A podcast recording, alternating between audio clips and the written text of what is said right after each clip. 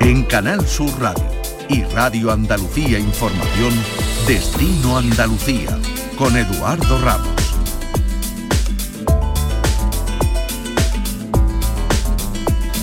¿Qué tal? Muy buenas.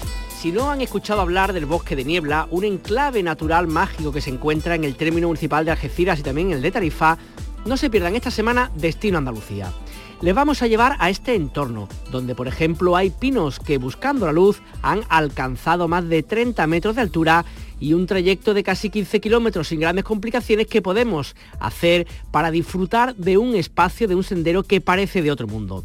Desde allí nos iremos hasta Huelva, donde les contamos algunas de las actividades que estos días se pueden hacer en un entorno con atractivos tan señeros como la Gruta de las Maravillas, los pueblos de la Sierra de Aracena o la multitud de actividades relacionadas con el turismo activo. Y además les contamos sobre la campaña de Tesoro Escondido 2022, mediante la cual visitantes o habitantes de las comarcas de la Loma y de las Villas en Jaén podrán conocer de forma gratuita los más bellos rincones de 14 municipios que conforman toda esta zona. En Canal Sur Radio y Radio Andalucía Información, Destino Andalucía. Húmedo y neblinoso durante mucha parte del año, el bosque de niebla es un enclave natural único y de lo más particular en la provincia de Cádiz. Se dice que hasta casi 250 días al año la niebla se adueña de este singular paraje. Se trata de un gran bosque que se extiende por los municipios de Tarifa, de los barrios y de Algeciras. Una selva de tipo tropical donde se quedan las nubes que frenan la sierra y que la humedad es tan grande que hasta los quejíos se cubren de líquenes. Aprovechamos este tema para saludar a José Ángel Cadelo, que es técnico de turismo en el Ayuntamiento de Algeciras. José Ángel, ¿qué tal? Muy buenas.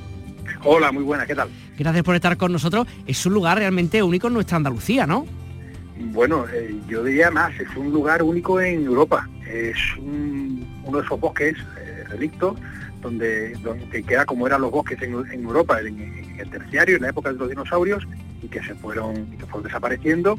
Y este es uno de los muy, muy pocos bosques eh, que quedan en Europa, algo parecido podemos encontrar en algún sitio del archipiélago canario, pero aquí en Andalucía desde luego no hay ninguno, ninguno más y tiene un carácter, como te has dicho, muy especial, muy tenebroso, con niebla, eh, eso, 245, 250 días eh, al año, un, sitio con una alta protección dentro del Parque Natural de los Alcornocales, un sitio muy especial para, para hacer fotografía y un sitio eh, muy, muy con un ecosistema que no se corresponde a la latitud en la que se encuentra, ni siquiera al, suelo, a la, geología del terreno, y que de verdad merece la pena eh, ser visitado y ser conocido. Oye, ¿qué, se da en este lugar? Yo no sé si el levante, el mar, el, ¿qué se da para que, que confluya todas estas circunstancias y se convierta en este lugar en el que es el bosque de niebla?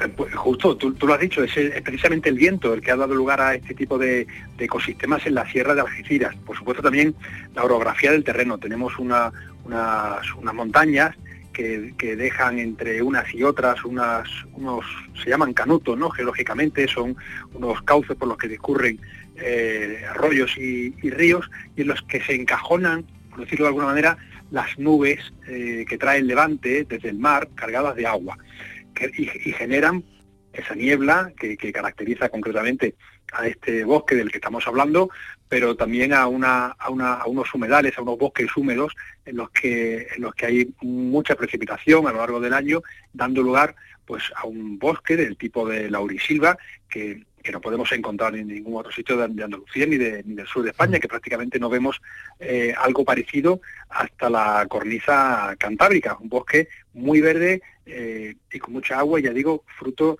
de, los fuertes vientos de levante, de las nubes cargadas de agua que vienen del mar y de esa orografía que las detiene, las encajona, las retiene y hace que, se precipiten sobre un, sobre un lugar que, que es un ecosistema y ya digo, muy, muy especial.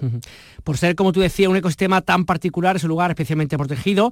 Entonces quería preguntarte, aquellas personas que lo escuchen, que estén interesadas, y lo recomiendo porque la verdad que estoy viendo la fotografía, yo no conozco el sitio, pero se ve un sitio espectacular. Aquellos que quieran visitar el lugar no pueden ir libremente, sino que tienen que concertar una cita, ¿no?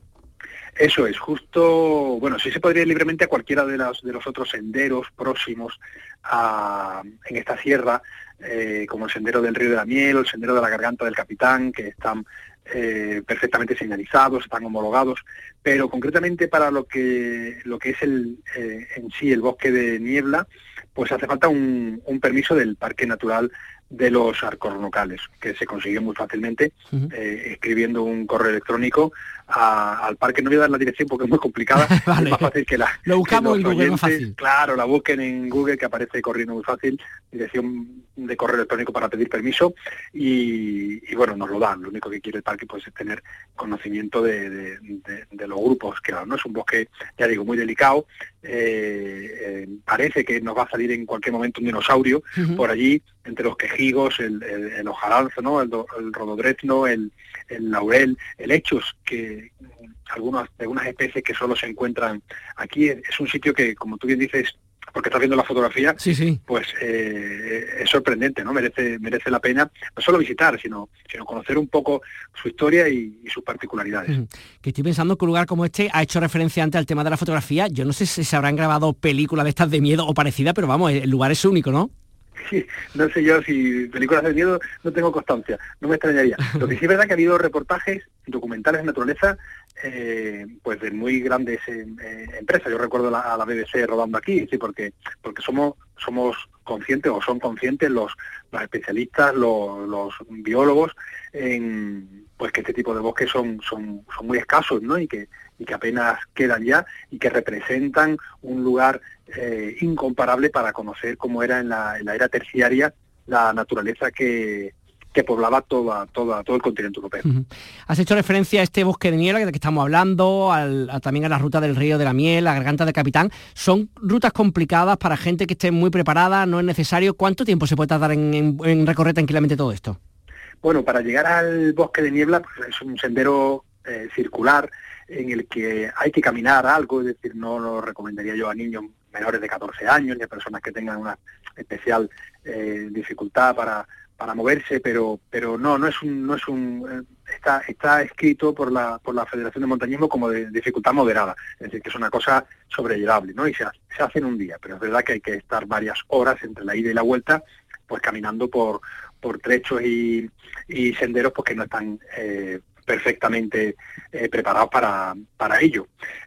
hay otros alternativos, ¿no? Como, como te decía, en la misma zona.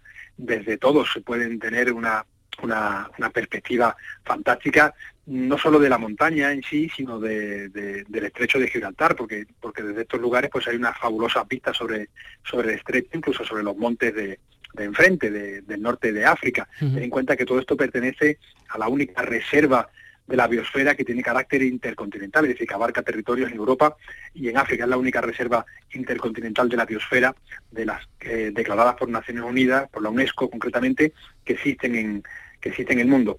Y mm, el río de la miel, pues es un sendero, por ejemplo, igual que la garganta del capitán, muy fácilmente de alcanzar su punto de partida, al que se podría llegar incluso en autobús, si no se tiene coche propio, o caminando, porque también está muy cerca del núcleo urbano, y a partir de ahí, pues el del río de la miel pues no sé a ojo, pero yo creo que en una hora y media se ha llegado a, una de las ya pozas más importantes, ¿no? Que, que, que si misma ya es un espectáculo y el de la garganta del capitán igual, ¿no? A lo mejor un poquito más, a lo mejor una hora, dos horas eh, para llegar a la, a la propia garganta, ¿no? Donde hay pues una cascada, una, una caída de agua imponente y preciosa eh, y donde disfrutar también pues de una vegetación, de una sombra, de un, de un microclima eh, extraordinario. Son lugares eh, preciosos que sí que están preparados para el acceso de todos los públicos. Eh, imaginamos que por las características del sitio, por lo que me estoy imaginando, casi que da igual visitarlo en cualquier época del año, quiero pensar, pero no sé si se recibe mayor número de turistas en algún momento de año específico o más o menos un goteo durante los 12 meses del año. Pues mira, es verdad que los aficionados al senderismo, mm, sabes que recorren por los diferentes puntos, sus diferentes objetivos en cualquier época del año. En, primavera son sitios especialmente llamativos y, bonitos, pero mm, ya digo que a partir del, de la entrada del otoño, durante todo el invierno, son sitios en los que llueve mucho. Es decir, que cuando no, no está lloviendo en Algeciras, uno mira hacia las montañas de la Sierra de Algeciras, las montañas del Cobre, y uno ve que allí están las nubes encajonadas y se ve, y se, ve desde, desde Algeciras, se ve se ve la precipitación, es decir, que, habría que ir preparado con botas para la humedad del, terreno y con, y con chubasqueros para la lluvia, pero igualmente son en esos momentos sitios muy, muy bonitos para, para visitar y además donde hay incluso refugios ¿no? en los que poder detenerse para, para, para protegerse de la, de la lluvia. Eh, hombre, yo recomiendo primavera. En verano hace mucho calor incluso allí, no tanto como en otros puntos de, de nuestro entorno, pero, pero, pero hombre, caminar al principio, pues buena parte de la caminata hay que hacerla bajo el sol, entonces o se va uno bien preparado y lo hace en una hora muy temprana por la mañana, para llegar justo cuando el sol empieza a apretar. O lo sufres. claro, y, la vuelta pues siempre la puede hacer uno mojado, ¿no? Que es lo que lo que solemos hacer a los, los, que nos gustan a los que nos gusta recorrer este tipo de senderos, ¿no? Ya tienes la oportunidad de venir pues, prácticamente eh, chorreando y con eso te aguanta una hora hasta que llegas al, coche o, al autobús para soportar el, sol que te pueda pegar después, ¿no? Pero sí, es un sitio yo creo que es recomendable, sobre todo en esas épocas, en primavera, por supuesto, por la vegetación, y, también en otoño, ¿no? Verano, invierno, pues, eh, pues no tanto, para, para los muy aficionados. José Ángel Cadelo, técnico de turismo del Ayuntamiento de Algeciras, muchísimas gracias por atender el micrófono de Canal Sur Radio Destino Andalucía. Un saludo. Muchas gracias, un saludo. En Canal Sur Radio y Radio Andalucía Información, Destino Andalucía, con Eduardo Ramos. La Sierra de Aracena y Pico de Aroche ocupa la zona occidental de Sierra Morena, donde batida por los vientos húmedos del Atlántico, da cobijo a blancos pueblos de calles empedradas que se derraman entre amplias dehesas de encina y alcornoque, olivares, huertas y castaños. Es sin duda, como siempre, un placer visitar Huelva e irnos a la zona de esta sierra para conocer qué podemos hacer en una época del año como esta. Marilo Plaza es la responsable del Centro de Visitantes de Aracena. Marilo, ¿qué tal? Buenas tardes. Hola, buenas tardes. Gracias por estar con nosotros. Oye, un fin de semana, una semanita, unos días, ¿qué podemos decirle a los oyentes que nos están escuchando de toda Andalucía que podemos hacer ahí ahora que llega un poquito la época del frío? Bueno, pues en realidad estamos en la época ideal para conocer la sierra, cuando ya caen las hojas de, los árboles, el otoño torna los colores típicos de esta época. La verdad es que bueno, es una zona muy bonita para conocer cuando hace frío, es, la época por excelencia. Quizá yo recomendaría pues adentrarse por cualquiera de los senderos que discurren por, nuestro parque natural, en los municipios mm, serranos, por ejemplo desde Aracena, Portegana, Almonaster La Real, Linares de la Sierra, hay muchos muchos pueblos para, conocer y como os digo, desde cualquiera de ellos se pueden hacer multitud de, caminos que discurren por Castañares, que ahora es la época por excelencia del castaño, eh, de esa, huertas frutales, hay bosques de galería, de ribera y bueno, pues un sinfín de cosas que, poder hacer para pasarlo muy bien y disfrutar de la naturaleza. Sin duda, Mariló, son muchísimos los encantos que tienes toda, toda esta zona, de, de todos los que hay, nos corrígeme si me equivoco, quizás la Gruta de la Maravilla uno de los más conocidos, pero no es lo único que se puede hacer ahí, sin duda, en, la zona, ¿no?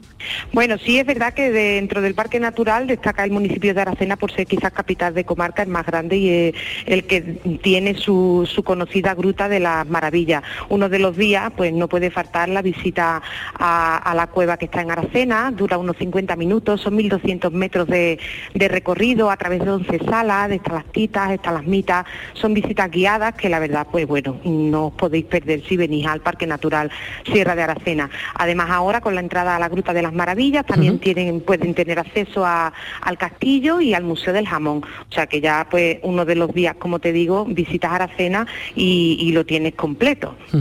Eh, oye, aparte de Aracena, de la Gruta de las Maravillas, que quizás de las cosas, bueno, pues que, que de toda Andalucía, de toda España se conoce más, pero ahora de otros lugares, no sé, más mm, hablado de localidades como por ejemplo Cortegana, otras localidades de la zona, Lájar, Zufre, que se pueden visitar también y seguro que también hay rincones preciosos para descubrir Sí, bueno, mira, destaca, por ejemplo, desde Aracena mm, pueden ir a pie a, Linares de la Sierra y a Alájar, y en Alájar hay un rinconcito que a mí me gusta mucho, que es la Peña de Arias Montano. La Peña es una montaña, es un mirador natural de la sierra, tiene unas panorámicas preciosas de toda la parte sur del Parque Natural.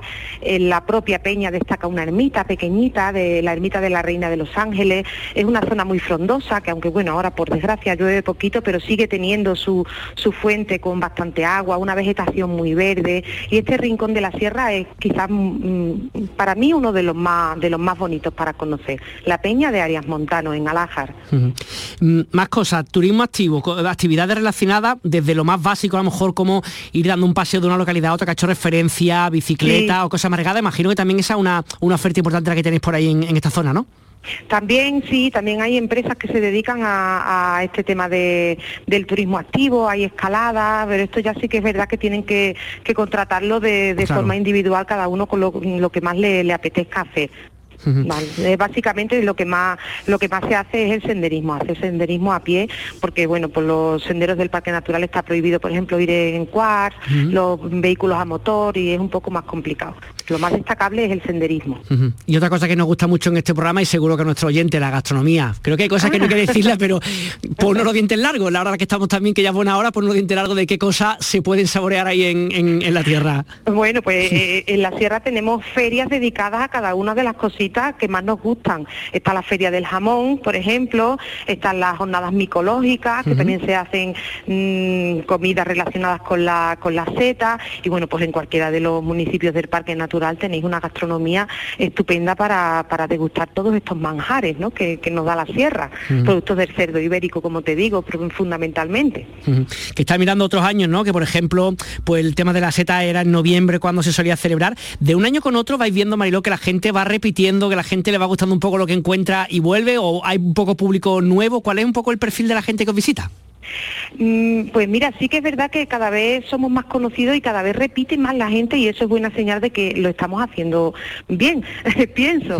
Sí que repite, por ejemplo, las jornadas micológicas que suelen ser sobre el segundo fin de semana de noviembre en Aracena, aunque también ya hay jornadas micológicas en, Santa Ana la Real, en Alájar. La gente suele repetir porque el mundo micológico mm, gusta mucho y tenemos un montón de variedades de setas. Sí que es verdad que, que repiten, repite la gente porque suele gustar. Además estamos muy cerca de focos de muchísima gente, como por ejemplo Sevilla, y, sí que tenemos bastante afluencia de, gente que repite. Oye, por lo que veis vosotros en el centro, por ejemplo, de visitantes de Aracena, pasada la pandemia y todos los malos ratos que nos hemos llevado, ¿anota, no sé, un cambio de actitud en cuanto a los visitantes, no sé, por que vean con más ganas, que quieren conocer más cosas, o más o menos la gente está igual que el 2018-2019? ¿Cómo lo veis vosotros desde allí? Pues desde aquí sí que notamos las ganas que hay. hay, hay ganas de, salir, hay ganas de conocer, hay ganas de disfrutar, de experimentar nuevas cosas y sí que viene la gente con, como con más ilusión, ¿no? Como con muchísimas ganas de, hacer lo que no hemos podido hacer durante estos dos años de pandemia. Pero bueno, también es bueno, ¿no? Que, valoremos un poquito y además lo tenemos muy a la mano y, es cuestión de eso, de, disfrutar y pasarlo bien. Y otra cosa que ha hecho referencia antes, la jornada o el encuentro sobre con el jamón como gran protagonista, también imagino que será otro de los atractivos gastronómicos un poco de, la, zona, ¿no? Sí, el jamón, eh, el jamón ibérico de, Bellota en la Sierra de Aracena, bueno, en uno de nuestros pueblos es Jabugo, tenemos la denominación de origen Jabugo y pues sí, la verdad es que sí, que mucha gente viene a probar el jamón porque es que hay que probarlo, es que una está muy bueno. De hecho, ya te digo, se celebra la feria del jamón en Aracena. Vamos que, sí, sí, es un producto, un manjar. Totalmente, pues nada, ahí queda dicho, Aracena, Jabugo, Cortejana, Alajar, sufre un montón de localidades en, esta preciosa zona onubense. Mariló Plaza, responsable del Centro de Visitantes de Aracena, muchísimas gracias por compartir con nosotros este espacio. Un saludo y muy buenas. Nada, muchísimas gracias a vosotros. Hasta pronto. Destino Andalucía en Canal Sur Radio y Radio Andalucía Información con Eduardo Ramos. Nos situamos ahora en Jaén, donde hace pocas semanas ha arrancado la campaña Tesoros Escondidos 2022 que va a estar pues en vigor las próximas semanas. Un año más, los visitantes y habitantes de la comarca y también aquellos que vengan de otros lugares podrán conocer de forma gratuita los más bellos rincones de los 14 municipios desde Villatorres hasta Villanueva del Arzobispo, organizados por rutas temáticas. Para ello hay que meterse en una página web que es tesorosescondido.es, elegir un destino, pulsar, llamar al teléfono guía y quedar pues con esta persona, con esta empresa para poder hacerlo. Para explicarnos todo esto tenemos con nosotros a Jesús García, que es el gerente del GDR de la Loma y de las Villas. Jesús, ¿qué tal? Muy buenas. Buenos días, Eduardo. Gracias por estar con nosotros. Cuéntanos un poquito cómo, cómo es el origen, digamos, de, este proyecto y cómo se está desarrollando. Bueno, como comenta, eh, el grupo de desarrollo, pues ya hace 10 años decidimos organizar una, unas campañas de promoción turística de, nuestro municipio. Nos apoyamos con, la Caja Rural de Jaén, con la Diputación, que, que los ayuntamientos, y bueno, pues es una, campaña turística que se desarrolla desde el 1 de octubre hasta el 31 de diciembre y se vertebra principalmente sobre patrimonio, cultura y oleoturismo. Eh, nos encontramos en una, en una comarca de interior de Andalucía, como sabes, que tenemos, lo que pasa es que claro, somos 14 municipios, pero de los 14 municipios tenemos cinco municipios que son conjuntos históricos, como son Úbeda, Baeza, Vejija, Sabiote y Natural, y luego viene de interés cultural, pues que todos los pueblos.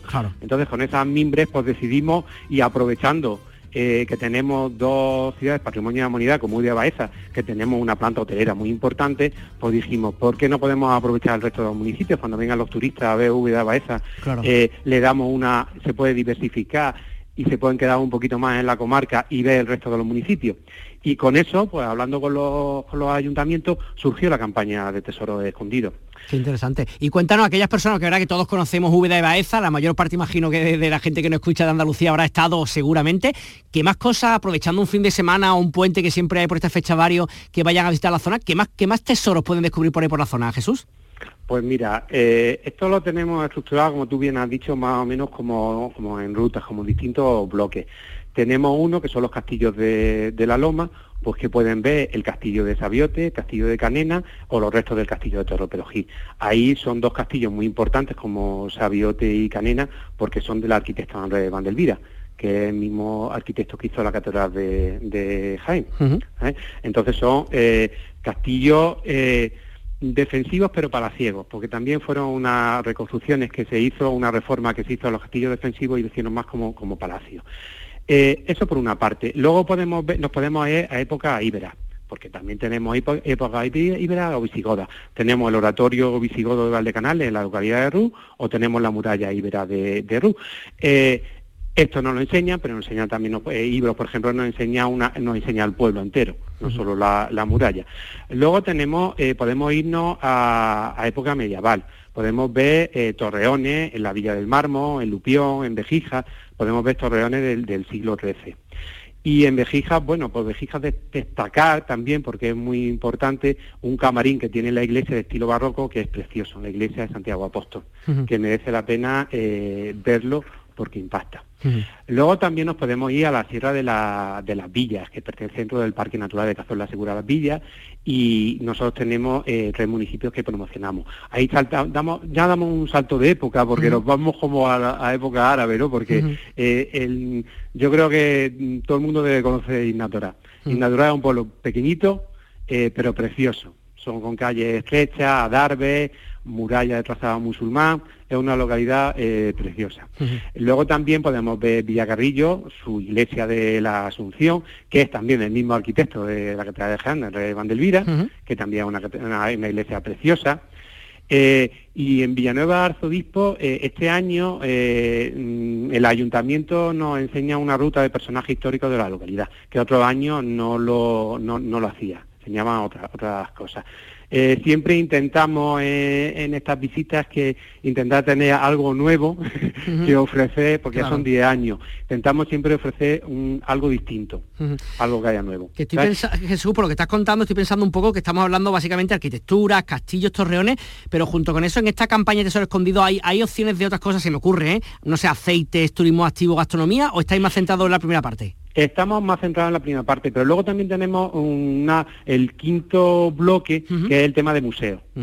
Que ese no te lo había comentado, porque mira, por ejemplo, en la localidad de Villargordo tenemos a el Museo del Pintor Francisco Cerezo Moreno. En Torre Blasco pero tenemos un centro de arte contemporáneo, Francisco Fernández. Eh, tenemos en Baeza el Centro del Patrimonio Mundial y en la ciudad de Úbeda tenemos un museo de arqueología de la ciudad. ¿eh? Pero en el turismo no tenemos ahora mismo, en esta campaña está más centrada en lo que es patrimonio. Patrimonio. Eh, ¿Y cómo se hace? Aquellas personas que nos estén escuchando de toda Andalucía, que estén preparando un viaje o que se escuche y dice, venga, vamos a aprovechar para conocer cómo hacen, digamos, para organizar su viaje, para coordinar las visitas. Esto es muy fácil. Hoy te metes en internet, pone www.tesoroescondidos.es, tesoroescondidos.es y te sale una página y ya lo verás. Entonces tú entras que yo quiero ir a ver eh, la villa de Sabiote, por ejemplo. Pues pica en Sabiote y ahí te viene el día que se hacen las visitas y el teléfono. Tú llamas eh, al teléfono, contactas con el guía y dices, mire usted, vamos 10 eh, personas el miércoles a las 11, perfecto. Pues mire usted, véngase ustedes y en la plaza del pueblo lo recogemos. Y a las 11 de la mañana está el guía en la plaza del pueblo y le hace la visita. Qué bien. ¿De forma gratuita o hay que pagar De forma gratuita. Bueno, qué Está totalmente gratuito. Qué maravilla. Y entendemos también un poco que es para todos los públicos, que pueden ir familias, parejas, con para chavales. para todos los públicos, puede ir todos los públicos. Bueno, y nosotros nos abrimos hasta que vengan excursiones de colegio que si intentamos, cuando no se puede hacer en horario, hacerle en horario distintos, siempre adaptándonos a, a los colegios. Eh, contaba Jesús que llevaba ya 10 años, si no me equivoco, haciendo este proyecto. Imagino, claro, que, que te anda también como su arraigo, porque muchas personas que quieran visitar estos lugares, que te enseñen los propios del lugar, que qué mejor forma, y encima sin, sin tener que pagar, ¿no? Hombre, claro, y es que eh, ten en cuenta que esto es una colaboración con los ayuntamientos. En muchos ayuntamientos que le ponen al cronista. Entonces casi es... Claro, es la persona que te puede contar el, presente y el pasado, ¿no? claro, que te cuesta la historia del pueblo. Qué bueno. entonces, cuando eh, mm, tienes la suerte de que es el cronista el que te está guiando, pues es una maravilla. es una maravilla. Eso ya es, increíble. En principio lo tenéis, decíais, hasta el 31 de diciembre, pero es una cosa que se prorroga, que el año que viene puede continuar, o normalmente se hace el último trimestre del año, ¿cómo lo planteáis? Mira, normalmente lo hacíamos a partir de agosto pero luego cuando ya vino la pandemia cambiamos y, ya los últimos años lo estamos haciendo siempre desde, desde octubre, noviembre y diciembre. También creemos que es una época eh, buena para nuestra para el turismo interior. Totalmente. Pues en pleno verano eh, nosotros detectábamos que, que agosto era muy complicado. Agosto era un mes muy... Septiembre ya sí se abría un poco más, bueno, y julio, julio era imposible. Claro. Julio... y los calores también, es verdad, que, que, indudable que hay momentos para, para todo y hay lugares que son mejores a lo mejor otoño-invierno que en el propio verano con el calor. Exacto, ¿no? por supuesto. Nosotros la, eh, la época más fuerte de turismo es en esta. Muy bien, pues Jesús García, gerente del GDR de las Lomas y de las Villas, muchísimas gracias por contarme y por contarnos a todos nuestros oyentes este maravilloso proyecto Campaña de Tesoro Escondido 2022. Un saludo, que tenga buen Muchas día. Gracias, Eduardo, igualmente. Hasta aquí este paseo que nos ha llevado a recorrer esta semana distintos espacios de la provincia de Huelva, de Jaén y de Cádiz con la música de la granaína Solea Morente que ha sacado este tema con la Casa Azul. Les dejamos, recuerden que si quieren escuchar este programa o descargarse alguno de los que ya hemos emitido, pueden visitar nuestra página web o también en nuestras aplicaciones para dispositivos móviles. Nos encontramos aquí dentro de siete días. Vamos